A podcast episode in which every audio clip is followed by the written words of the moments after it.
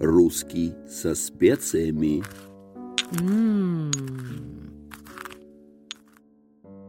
Добрый день, дорогие друзья! С вами Елена Дудина и подкаст «Русский со специями». Сегодня в нашем новом выпуске мы поговорим о кофе.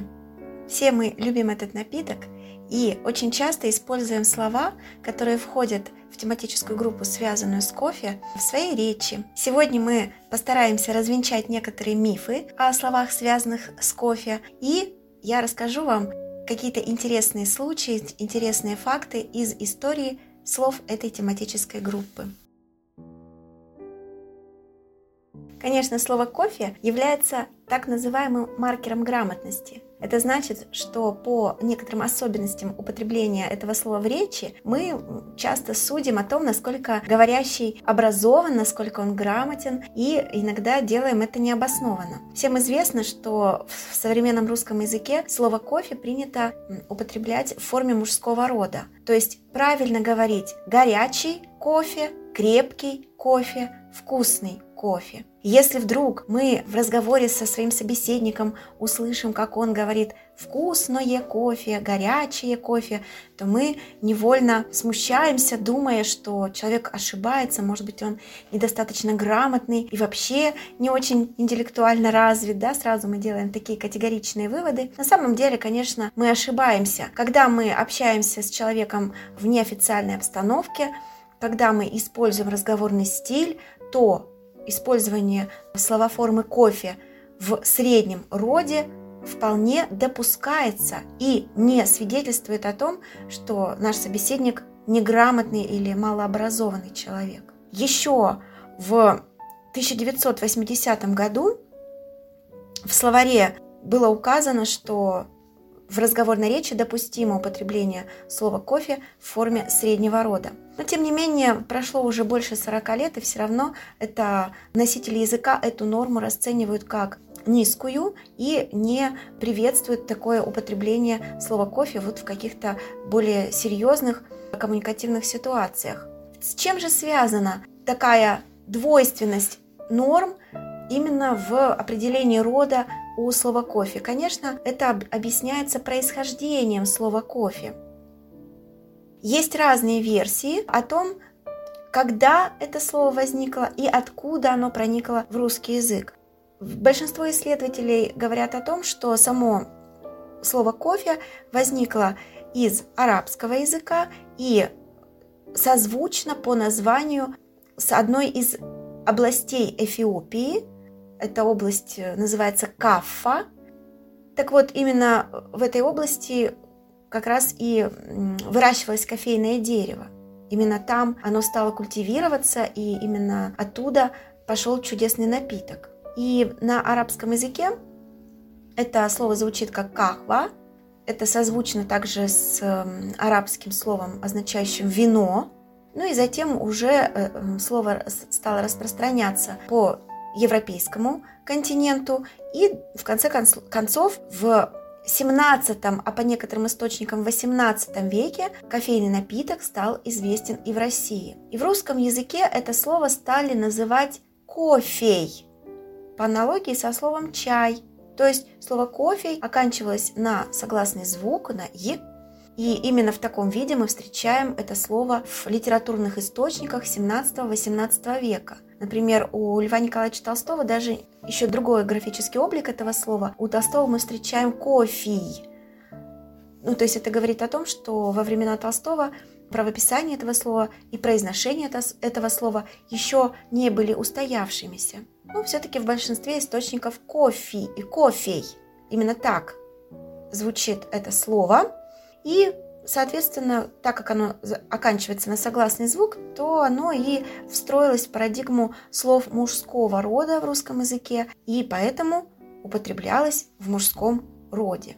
Вот, кстати, этот кофей, который бытовал в XVIII веке, сохранился и в современном русском языке. Мы его легко с вами найдем в таких словах, как кофейня, кофейник, или даже в нашем таком уменьшительно-ласкательном употреблении кофейку, кофеек, чайку, кофейку бы попить, да, чаек, кофеек. Вот это везде этот согласный «и» сохраняется и в современном русском языке. Однако в связи с тем, что происходили некоторые фонетические изменения, связанные с бытованием слова кофе, постепенно э, согласный «е» утратился и перестал произноситься. Это произошло довольно быстро, как мы понимаем, в течение 200 лет произошел этот процесс. Для языка это не, не такой долгий срок. И вот уже никто сейчас не говорит кофе, да, а мы уже давно говорим кофе.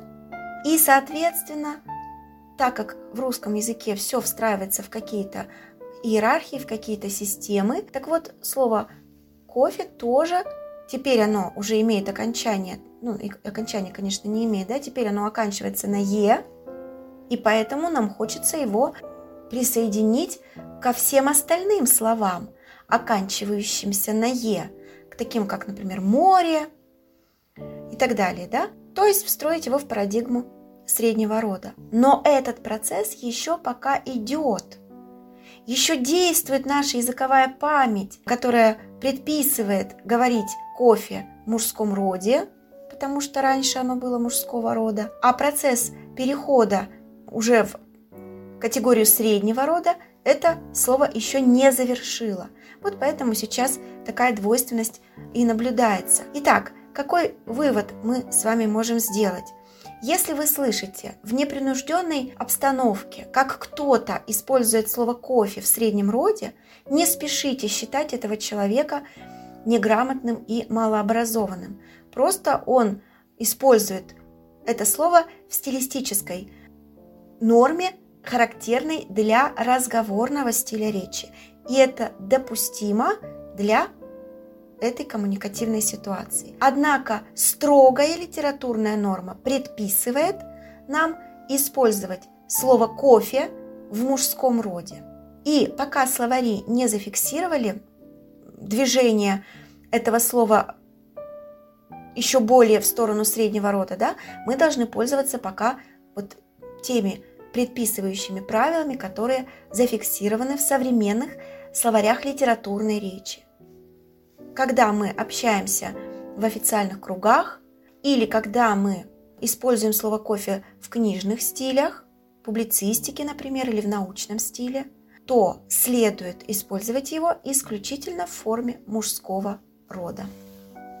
Итак, с происхождением слова кофе нам теперь все понятно. Давайте пробежимся по кофейной карте. И, без сомнения, одно из самых интересных слов, которое встречается в кофейных картах различных заведений, различных кофеин, это, конечно, слово капучино. Его просто обожают все лингвисты и все учителя русского языка, потому что с этим словом связано много орфографических трудностей. Когда мы хотим записать это слово, у нас постоянно возникает желание удвоить какую-нибудь букву. Написать, например, каппучино или каппучино, а у некоторых людей возникает желание удвоить обе буквы и написать каппучино – или даже каппучино. Но это уже совсем, конечно, нонсенс. В русском языке такого не бывает. А как же правильно нужно писать наименование этого кофейного напитка? Все очень просто. Нужно писать это слово без удвоенных согласных. Итак, мы с вами запоминаем, что в слове капучино нет никаких удвоенных согласных.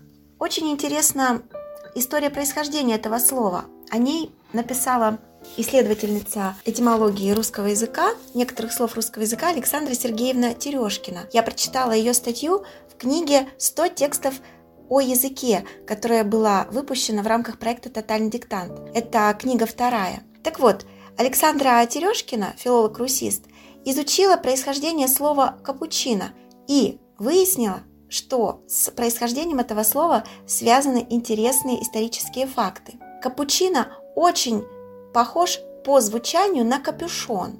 И это совершенно не случайно. Слово капюшон пришло э, в русский язык из латинского языка через французский, а по-итальянски он звучит как капуччо.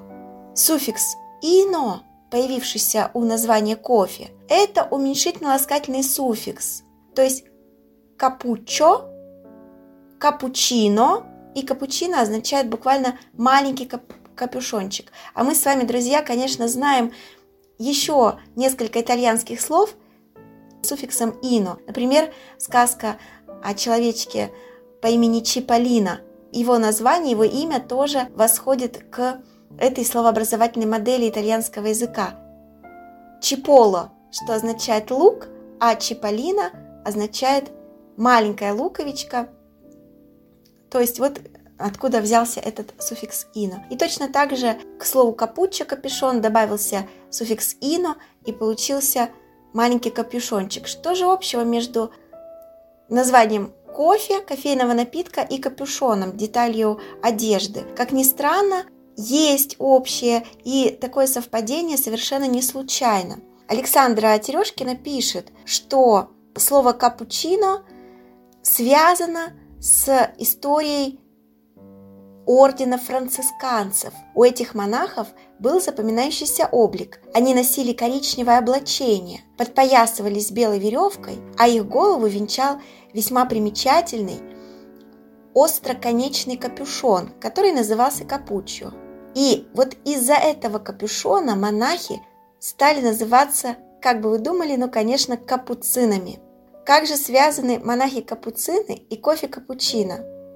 Оказывается, между ними есть непосредственная связь. Существует несколько версий происхождения названия. Многие из них не очень похожи на научные версии, а больше похожи на какие-то легенды. Однако, так или иначе, название кофе капучино ассоциируется с молочной пенкой. А эта пенка как раз напрямую связана с орденом францисканцев, капуцинами. Капучино с пенной шапкой сверху и цвет коричневый, да, помним, что у капуцинов было коричневое облачение. Вот они как раз вместе производят такое впечатление, ассоциативно связанное с этими монахами. Есть еще одна более обстоятельная версия, которая свидетельствует о том, что некий капуцин Марко Давиано в 1683 году в Вене однажды по каким-то неизвестным причинам разбавил крепкий кофе молоком.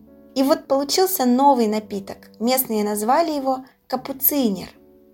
Об этих кофейно-этимологических связях рассказывает Александра Терешкина в своей статье «Капюшоны, цветы и обезьяны». А при чем здесь обезьяны? Дело в том, что капуцинами называют обезьянок особого рода. У таких обезьянок э, на голове есть маленький темный капюшончик. А в русском языке есть еще слово капуцин, которое обозначает цветок, более известный в народе как Настурция. Если вы посмотрите словарь под редакцией Ушакова, то увидите, что у него в... есть такая словарная статья, которая посвящена слову «капуцин», где как раз рассказывается о монахах, и там же одно из значений этого слова указано как «цветок настурция». А если вы представите, как выглядит цветок настурция, то увидите, что у этого цветка есть такой лепесток, который напоминает остроконечный головной убор монахов-францисканцев. Вот такая интересная история, которая объединяет монахов, наш любимый кофейный напиток капучино и цветок настурцию. Русский со специями.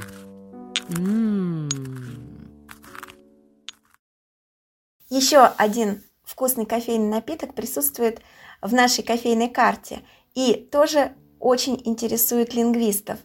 Это кофе глиссе.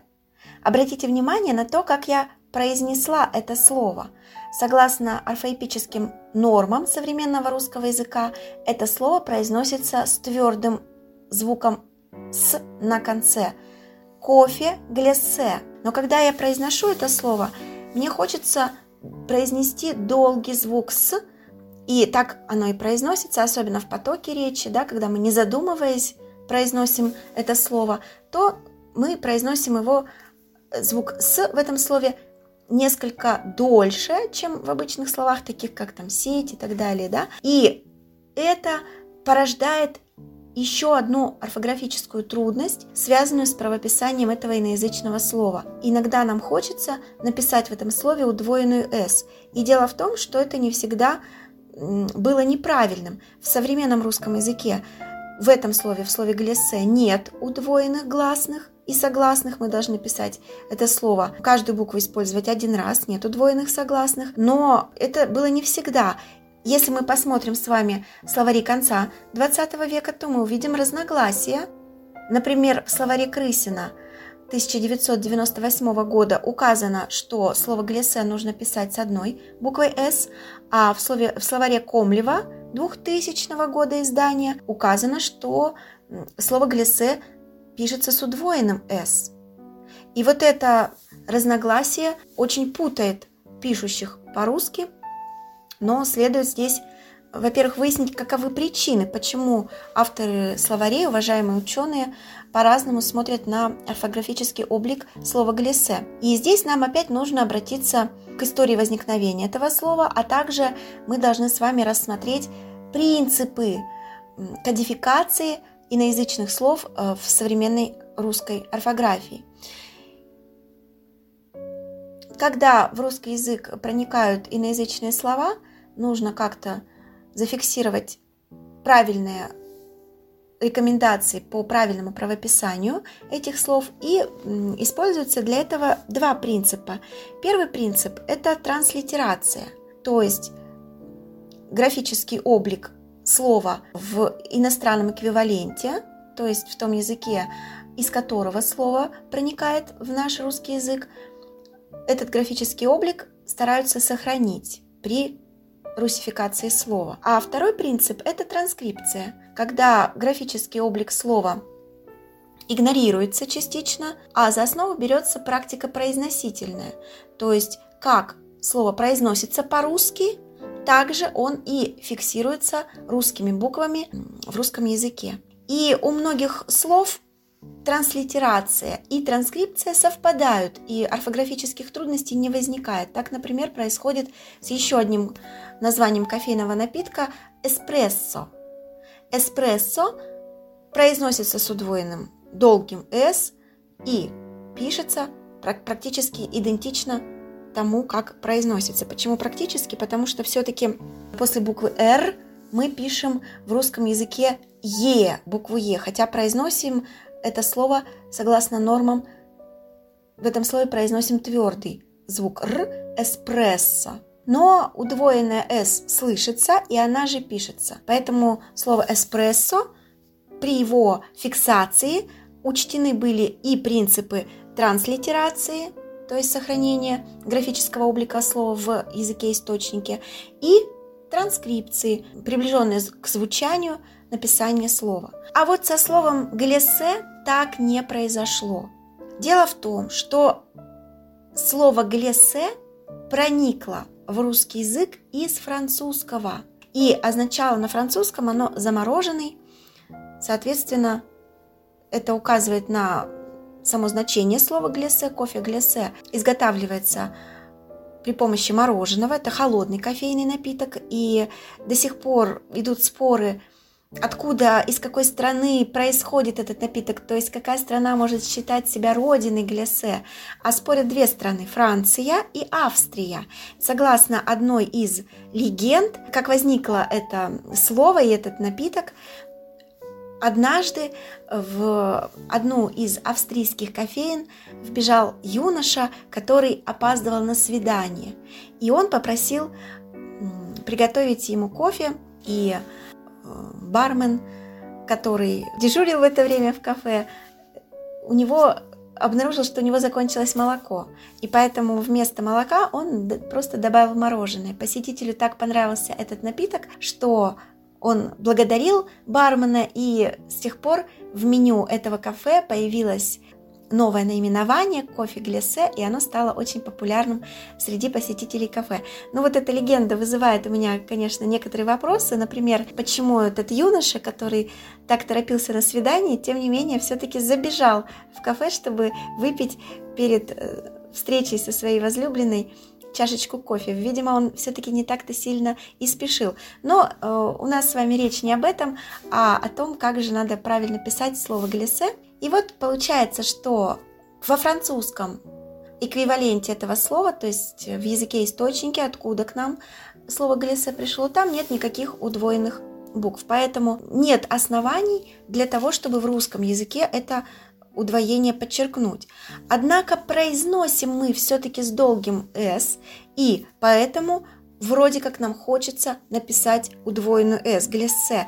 Чуть-чуть мы удлиняем звук при произношении. Но сейчас эта дискуссия, которая была актуальна в начале 21 века, сейчас она завершена, и в современных орфографических нормативных документах, таких как орфографический словарь современного русского литературного языка, ни о каком удвоенном «с» речи не идет. Верно одно, слово «глесе» нужно писать с одним «с».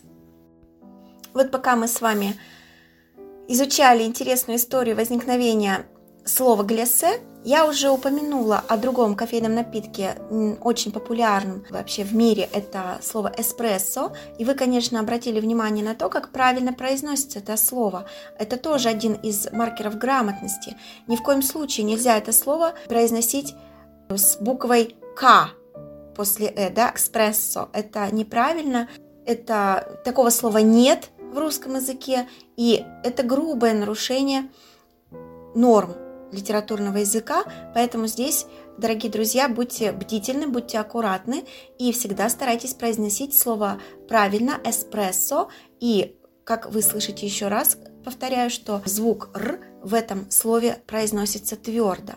Говоря о таких напитках, как глясе и эспрессо, следует отметить еще одну орфографическую сложность. Дело в том, что в современном русском языке эспрессо и глиссе очень часто употребляются в паре со словом кофе. И нам иногда нужно записать каким-то образом вот эти фрагменты, эти лексемы, такие как кофе глиссе или кофе эспрессо. Возникает вопрос, а как же писать эти наименования? Использовать ли при этом дефис или писать их раздельно? через пробел.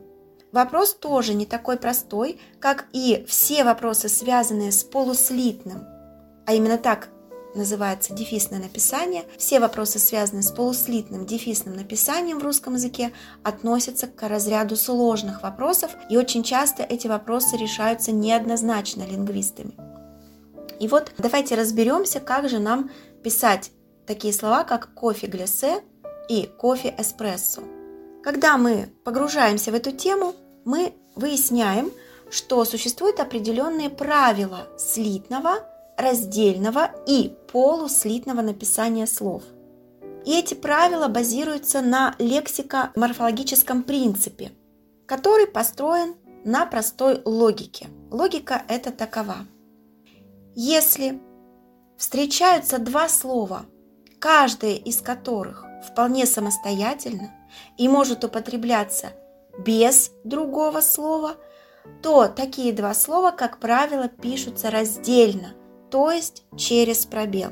А вот если встречаются два слова, одно из которых употребляется самостоятельно и существует независимо от другого слова, а другое слово не употребляется самостоятельно и не существует в отрыве от своего товарища, то такие слова пишутся через дефис. В качестве примера для последнего случая можно привести слово яхт-клуб. Вот смотрите, слово яхт-клуб состоит из двух выделяемых, очевидно, частей. Да? Первая часть это яхт, а вторая часть это клуб. И вот это слово клуб, вторая часть вполне независимый компонент, который может употребляться в речи независимо от первого компонента яхт. Это слово клуб является самостоятельной единицей. Чего нельзя сказать о первом компоненте этого слова – яхт-клуб. Слово яхт, конечно, существует в русском языке как форма слова яхта во множественном числе, но как самостоятельная единица именно в облике яхт употребляться не может. И поэтому слово яхт-клуб пишется через дефис. Обратите внимание, что не все слова с корнем яхт пишутся через дефис. Например, есть слова, которые пишутся слитно, допустим, яхтсмен. В слове яхтсмен ни то, ни другое слово, ни та, ни та, ни другая часть, здесь правильно говорить о частях, не может употребляться отдельно друг от друга. То есть ни яхт не может существовать само по себе, ни смен не может существовать само по себе. И при этом грамматического значения ни та, ни другая часть не имеют. Поэтому яхтсмен мы пишем слитно, яхт-клуб мы пишем через дефис. С корнем яхта мне не удалось найти слово, которое бы писалось раздельно, но это может быть любое слово с существительным яхта сочетаться, да. А вот как раз если мы, используя эту логику, зададимся вопросом, как же писать нам кофе глиссе или кофе эспрессо, то мы можем сделать обоснованный вывод, что каждая из этих частей может употребляться раздельно. Например, слово кофе существует само по себе. И слово глиссе мы можем тоже вполне употребить без компонента кофе. Например, что ты будешь заказывать? Я буду глиссе. И всем понятно, что, что это за слово, и совершенно не обязательно использовать при этом часть кофе. Точно так же мне, пожалуйста, двойной эспрессо, да, и не обязательно использовать слово кофе. Вот на этом основании в современной письменной речи установлено раздельное написание слов кофе глиссе и слов кофе эспрессо. А в нашей кофейной карте есть еще одно интересное слово – это латте. Обратите внимание, как я произношу название этого вкусного кофейного напитка – латте. Ударение на первый слог.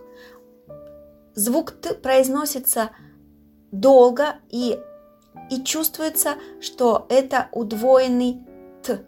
И именно так и нужно писать. На конце пишем букву «е», а произносим – звук т твердо, латте. Это слово восходит к латинскому слову молоко. А из названия понятно, что в этом кофейном напитке очень много молока. Я не знаю, как вы, дорогие друзья, а я, например, очень люблю латте. Иосиф Бродский – Это было плавание сквозь туман. Я сидел в пустом корабельном баре, пил свой кофе, листал роман. Было тихо, как на воздушном шаре. И бутылок мерцал неподвижный ряд, не привлекая взгляд. Судно плыло в тумане, туман был бел. В свою очередь, бывшее также белым судно, смотри закон вытеснения тел – в молоко угодившим казалось мелом. И единственной черной вещью был кофе, пока я пил. Моря не было видно. В белесой мгле, спеленавшей со всех нас сторон, абсурдным было думать, что судно идет к земле, если вообще это было судном, а не сгустком тумана, как будто влил, кто в молоко белил. Когда я прихожу в какое-то кафе, я всегда с удовольствием читаю кофейную карту. В ней очень много материала для лингвистических исследований. И иногда я удивляюсь, когда вижу какие-то незнакомые названия кофейных напитков, а иногда возмущаюсь в душе, когда вижу, что в названиях каких-то известных кофейных напитков, э, напитков допущены орфографические ошибки. Однако есть одна вещь, которая мне очень нравится. Когда я читаю название кофейных напитков, я ощущаю аромат кофе, вспоминаю его вкус, и мне кажется, что сами эти слова очень вкусные. Поэтому, дорогие друзья, я желаю вам в ближайшее время посетить кафе, заказать там разные кофейные напитки, которые вам нравятся, и при этом вспомнить как они правильно произносятся, как они правильно пишутся. Ну и, конечно, вспоминайте о нашем подкасте «Русский со специями» и добавляйте в свои кофейные напитки интересные специи. С вами была Елена Дудина. Подписывайтесь на наш подкаст в социальных сетях, слушайте наши выпуски, делитесь ими с друзьями, а свои вопросы – о русском языке, о лингвистике, задавайте мне и присылайте их на наши адреса. Спасибо большое, До новых встреч!